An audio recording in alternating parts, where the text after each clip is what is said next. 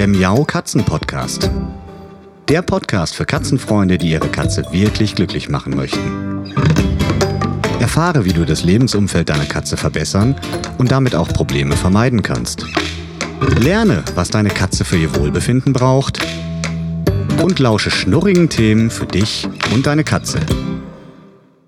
Hallihallo zu einer neuen Folge Katzenpodcast. Ja, der Frühling hat Einzug gehalten. Man könnte fast schon sagen, der Sommer so warm, wie es hier mittlerweile ist. Und natürlich haben wir uns in dieser Zeit ganz, ganz viel um den Katzenbalkon gekümmert. Aber vorweg möchte ich euch ein bisschen auf dem Laufenden halten, denn ich habe so viele nette Anfragen bekommen, wie es denn dem Pauli geht, ob er denn noch seinen Kragen tragen muss und so weiter und so fort.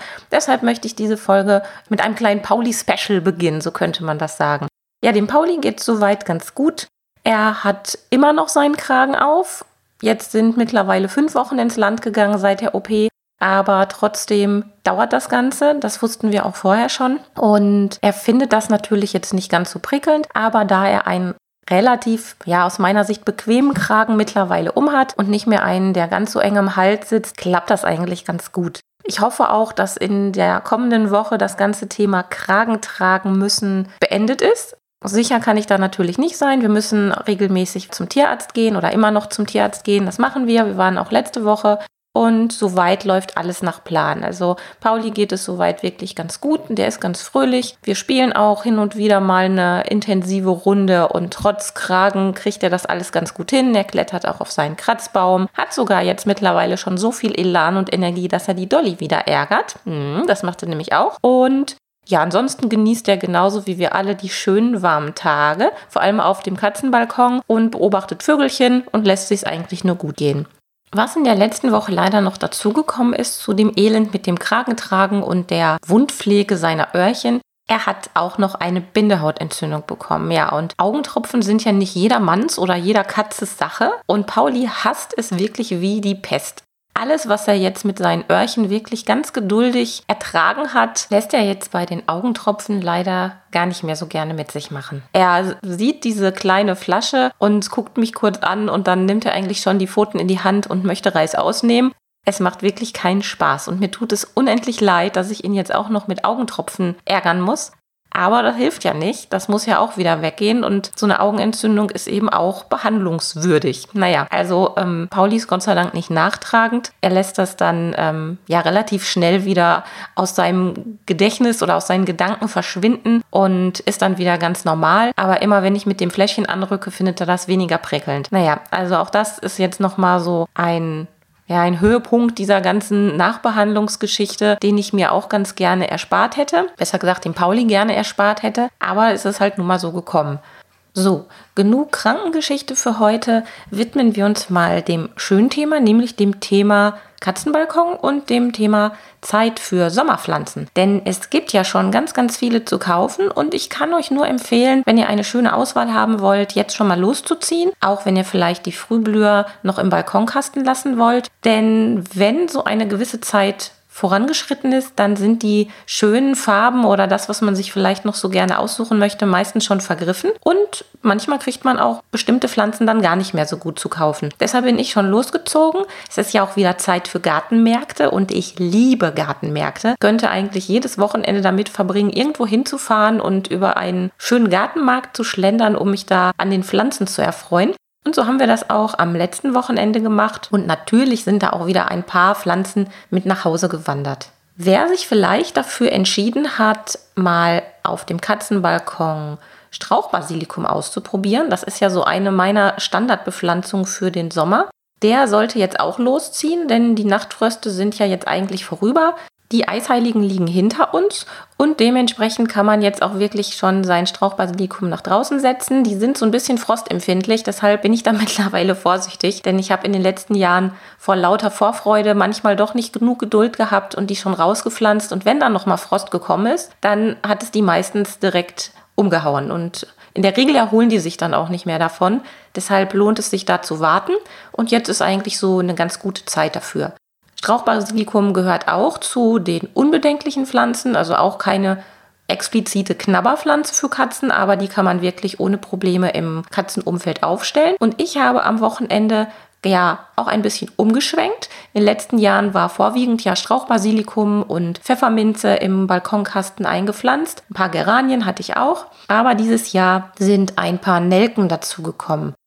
Nelken selbst zählen auch zu den unbedenklichen Pflanzen, also wie gesagt auch wieder keine explizite Knabberpflanze, aber unbedenklich sind sie. Das heißt, wenn eine Katze mal daran knabbert, dann ist es unproblematisch. Sie sollte sie aber nicht regelmäßig verzehren, also wirklich aufessen. Aus diesem Grund gehören die Nelken eigentlich schon seit einiger Zeit zu unserer Standard-Sommerbepflanzung mit dazu. Manchmal sogar schon im Frühjahr. Ich hatte also dieses Jahr im Frühjahr schon einzelne Nelken mit eingetopft. Allerdings waren die ziemlich unspektakulär. Ihr wisst ja, ich stehe ziemlich so auf rosa und Pastellfarben. Das ist manchmal schwierig, Viele Nelken sehen eher lachsfarben aus. Ich habe die trotzdem gekauft, fand ich jetzt nicht so schlimm. So einzelne Farbkleckse sind ja auch mal ganz schön. Aber auf dem Gartenmarkt am Wochenende habe ich tatsächlich endlich mal langstielige Landnelken entdeckt. Das sind also die, die man auch für die Vase benutzen könnte und sich hin und wieder mal ein paar abzwicken kann. Das finde ich immer ganz nett. Und ich habe noch viele andere Nelkensorten entdeckt, die unbedenklich sind, aber eben durch ihre Optik sehr unterschiedlich sind und Vielfalt auf den Katzenbalkon bringen. Da werde ich euch auf jeden Fall Fotos zeigen in den Show Notes unter katzen-podcast.de. In dieser Folge, das ist die Folge 41, werde ich euch also noch ein paar Links hinterlegen, ein paar Fotos zeigen, so wie es gerade aussieht bei uns. Und da könnt ihr euch mal ein Bild machen, was es für tolle Nelken gibt. Wie gesagt, die klassische Nelke, die man so kennt, auch für die Vase, das ist die Landnelke. Die botanischen Namen erspare ich euch hier in der Podcast-Folge, denn die kann man sich ohnehin nicht so gut merken. Die heißen halt alle Dianthus tetere und das tetere ist meist kompliziert. Das schreibe ich euch in die Show Notes, damit es da auch nicht zu Verwechslung kommt. Dann gibt es noch wunderschöne Pfingstnelken. Die sehen auch ganz bezaubernd aus und haben rein optisch auf den ersten Blick mit der Landnelke gar nicht so viel zu tun. Dann habe ich noch Heidenelken gesehen, wunderschöne Bartnelken, da sind auch welche von auf den Katzenbalkon gewandert. Und Sandnelken habe ich auch gesehen, die sind aber nicht mitgekommen. Nur damit ihr mal so einen Eindruck bekommt, wie viele unglaubliche Varianten die Nelken mit sich bringen. Durch Zufall habe ich auch mal wieder ein wunderbares Beispiel für Verwechslung von Pflanzen entdeckt. Denn ich habe eine Nelke gekauft, die eine ja ziemlich identische Blüte hat, nicht nur von der Farbe, sondern auch von der Form wie eine Geranie, die ich schon auf dem Balkon stehen hatte vorher. Das habe ich euch auch mal fotografiert, weil es ist wirklich unglaublich, wie ähnlich die sich sehen und wie genau man hingucken muss, auch wenn man den Unterschied sucht, bis man ihn dann wirklich findet und entdeckt. Deshalb also nochmal an dieser Stelle, verlasst euch nicht auf die Optik. Es ist verleitend und verlockend, nach Bildern zu suchen und Pflanzen anhand von Bildern zu identifizieren. Aber es ist wirklich gefährlich und im Falle von Giftpflanzen gibt es zahlreiche Doppelgänger oder Pflanzen, die einfach auf den ersten Blick sehr, sehr ähnlich aussehen, dass man sie für die ungiftige Pflanze halten könnte. Und das wäre für einen Katzenbalkon oder für das Katzenumfeld natürlich fatal. Deshalb versucht euch an den Bildern zu erfreuen, aber wenn es wirklich um die Auswahl einer Pflanze geht oder um die Identifikation, die Überlegung, ist sie giftig oder nicht, schaut euch nicht nur die Bilder an, guckt euch die botanischen Namen an, das ist wirklich wichtig, denn auch die deutschen Namen sind manchmal etwas verwirrend. Im Fall der Nelke gibt es zum Beispiel auch eine, die giftig ist. Diese hat den deutschsprachigen Namen Kronnelke. Da werde ich euch auch einen Hinweis zu in die Shownotes packen. Und wenn man sich an vernünftige Datenquellen für unbedenkliche Pflanzen für Katzen hält und dann wirklich auf die botanischen Namen achtet und auch auf eine vernünftige Pflanzenauszeichnung im Gartencenter, dann kann eigentlich nichts passieren. Pflanzen, die man nicht identifizieren kann oder nicht sicher identifizieren kann, die sollte man wirklich einfach nicht im Katzenumfeld aufstellen, weder in der Wohnung noch auf dem Katzenbalkon. Die kann man ja dann vielleicht in den Vorgarten pflanzen oder verschenken. Da haben dann andere auch noch ihre Freude dran. Und unsere Katzen sind dann zumindest, was das betrifft, etwas sicherer unterwegs. Ich hatte ja gerade schon gesagt, die Frühblüher, zum Beispiel die Hornfeilchen, die sind ja jetzt schon sehr verwachsen zum Teil aber eigentlich noch viel zu schade, um sie wegzutun oder auszusortieren. Deshalb habe ich Folgendes gemacht. Ich habe jetzt erstmal Platz geschaffen für meine Sommerpflanzen, für meine Nelken, die ich gekauft habe. Habe einige Hornfeilchen also schon mal ausgetopft und habe die einfach in einen anderen Kübel zusammengesetzt. Das sieht ganz schön aus. Die haben ja jetzt mittlerweile auch eine etwas längere Höhe bekommen. Also die sind ganz schön in die Höhe geschossen. Und was ganz wichtig ist, nach wie vor muss ich immer noch die verblühten Blüten abknipsen, weil sich ansonsten sehr stark Samen bilden und die Kraft in die Samenbildung geht. Da bin ich auch in der letzten Zeit schon ein paar Mal drauf angesprochen worden oder auch auf dieses Thema gestoßen. Es ist so ein bisschen verlockend, denn man freut sich erstmal, wenn man die Samen sieht. Die sehen sogar bei den Hornfeilchen ganz schön aus. Wenn diese kleinen kugeligen Samenkapseln aufplatzen, dann sehen die aus wie kleine Sternchen mit ganz vielen kleinen winzigen Kügelchen dran. Das sind dann tatsächlich schon die Samen. Und man denkt, ach, wie schön, die kann ich aufheben, kann ich im nächsten Jahr wieder aussehen und habe dann wieder neue Hornfeilchen. Das stimmt nur bedingt. Das klappt erstmal nicht in den meisten Fällen. Und das Problem daran ist, dass die Samen von den ja ganz normal im Gartencenter gekauften Hornfeilchen in der Regel nicht die Eigenschaften haben wie ihre Mutterpflanzen. Das kann zum Beispiel sein, dass ihr ein Hornfeilchen gekauft habt mit gekräuselten Blättern. Das ist ein sehr schönes Beispiel, weil es das Ganze sehr plastisch macht. Ich hatte mal vor ein paar Jahren so Rokoko-Hornfeilchen mit gekräuselten Blütenblättern. Die fand ich ganz, ganz toll. Und da habe ich auch gedacht, ah, ich probiere einfach mal, ob die im nächsten Jahr wieder rauskommen und wie die dann aussehen. Ja, und es kamen tatsächlich auch Hornfeilchen raus, aber die sahen gar nicht mehr so aus wie diese Rokoko-Hornfeilchen. Die hatten also wieder ganz normale, glatte Blätter. Und natürlich blühen die auch meist nicht so so stark wie die Mutterpflanzen. Also es gehen viele Eigenschaften verloren, die verwildern dann sozusagen ein wenig. Meine Empfehlung ist eigentlich für den Balkonkasten, die Samenkapseln nicht entstehen zu lassen, das heißt die verwelkten Blüten rechtzeitig abzuknipsen und das auch wirklich regelmäßig, weil dann hat man wirklich sehr, sehr lange was von den Hornfeilchen. Also wir haben die meistens bis Ende Juni, Anfang Juli im Balkonkasten, ohne dass es irgendwie oll aussieht. Und da wir die so gerne mögen, mache ich mir da natürlich auch immer sehr viel Mühe mit. Ja, und wenn man einen Garten hat und ein bisschen mehr Platz hat, da kann man dann natürlich im Freiland mit den Hornfeilchen und auch mit den Samen ein bisschen rumexperimentieren. Da kommt es nicht so drauf an, wenn die Hornfeilchen nicht so toll blühen oder wenn vielleicht nur einzelne Blüten hochkommen. Da hat man dann auch Spaß dran. Für den Balkonkasten finde ich es dann ein bisschen zu wenig. Das so nochmal als kleiner Tipp am Rande zum Umgang mit den Hornfeilchen. Ein weiteres Thema, was jetzt natürlich so langsam ja auf dem Katzenbalkon Einzug hält, ist das leidige Thema Schädlinge und Pilzbefall und was es da so alles gibt. Und da gilt es auch ein bisschen drauf zu achten, was man da so an Sprays und Mittelchen verwendet. Denn logischerweise nützt es uns wenig, wenn unsere Pflanzen an sich ungiftig oder unbedenklich sind und wir von außen jede Menge Chemie da drauf sprühen weil die kann dann natürlich auch von unseren Katzen aufgenommen werden. Bei uns gilt eigentlich die Regel, alles, was man abschneiden kann, wenn man jetzt Schädlinge findet, zum Beispiel stark verlauste Triebspitzen, die schneide ich einfach direkt ab, weil in der Regel ist es so, dass die Knospen dann so stark mit Läusen befallen sind, dass man sie auch nicht abstreifen kann. Glattere Stängel oder Zweige, die streife ich einfach mit einem feuchten Küchentuch ab. Da brauche ich also auch gar nichts spritzen oder machen. Da kriegt man die Läuse wirklich schnell in den Griff. Und dementsprechend ist das schon alles halb so wild. So, da möchte jetzt irgendwo ein Katzenkind von A nach B. Ich muss euch mal kurz verlassen.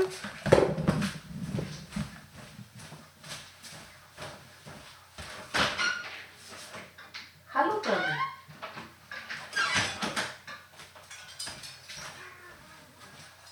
Ja was? Wo möchtest du hin?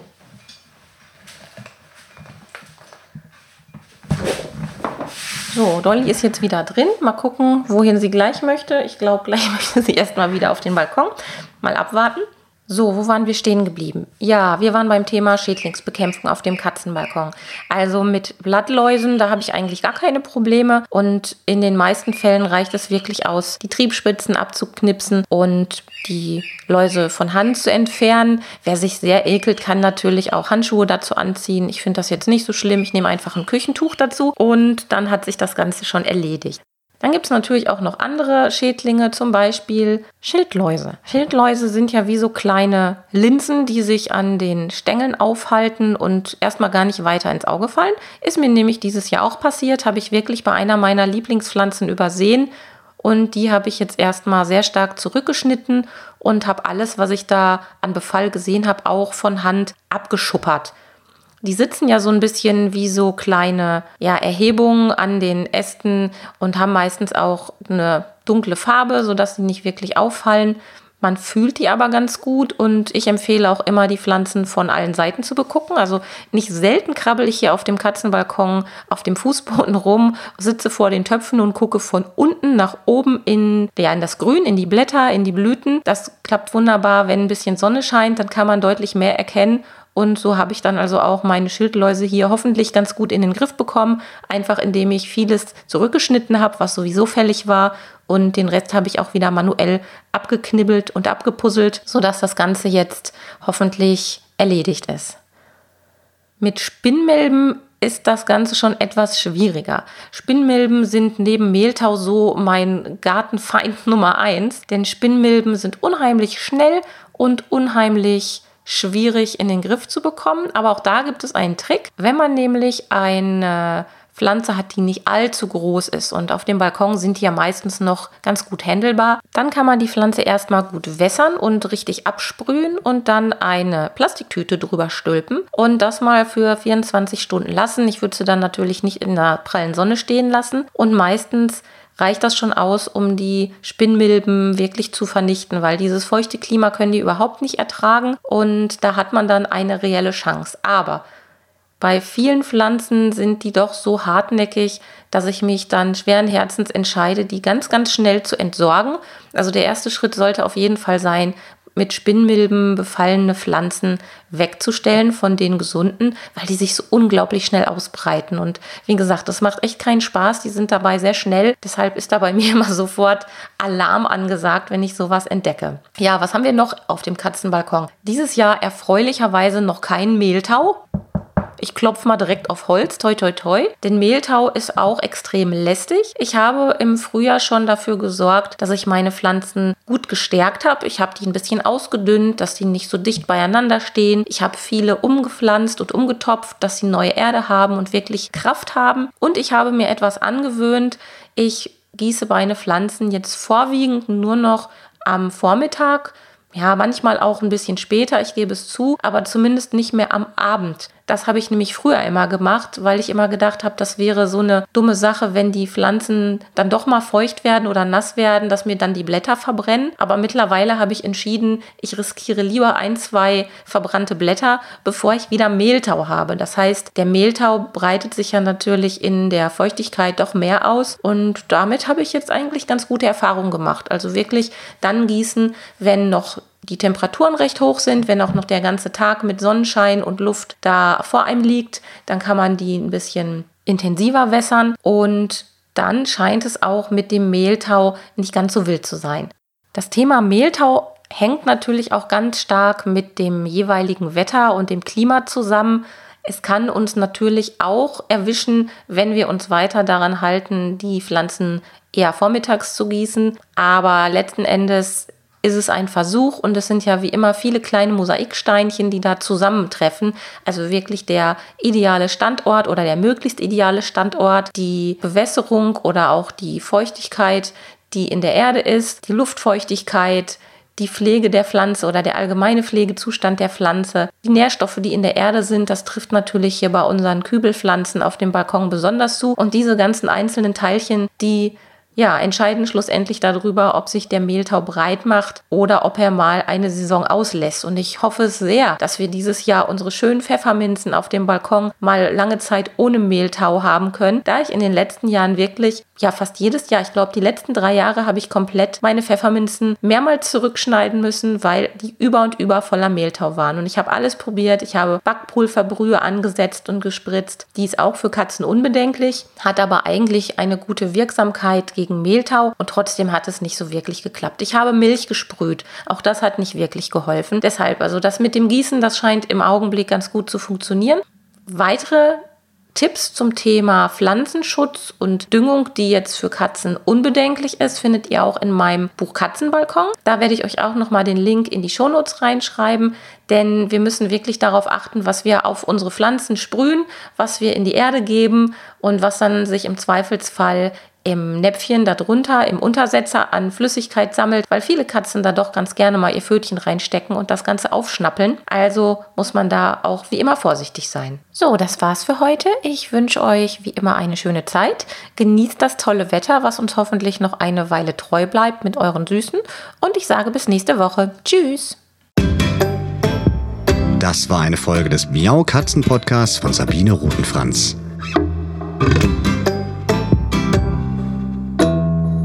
Weiterführende Informationen zur Sendung findest du im Internet auf www.katzen-podcast.de.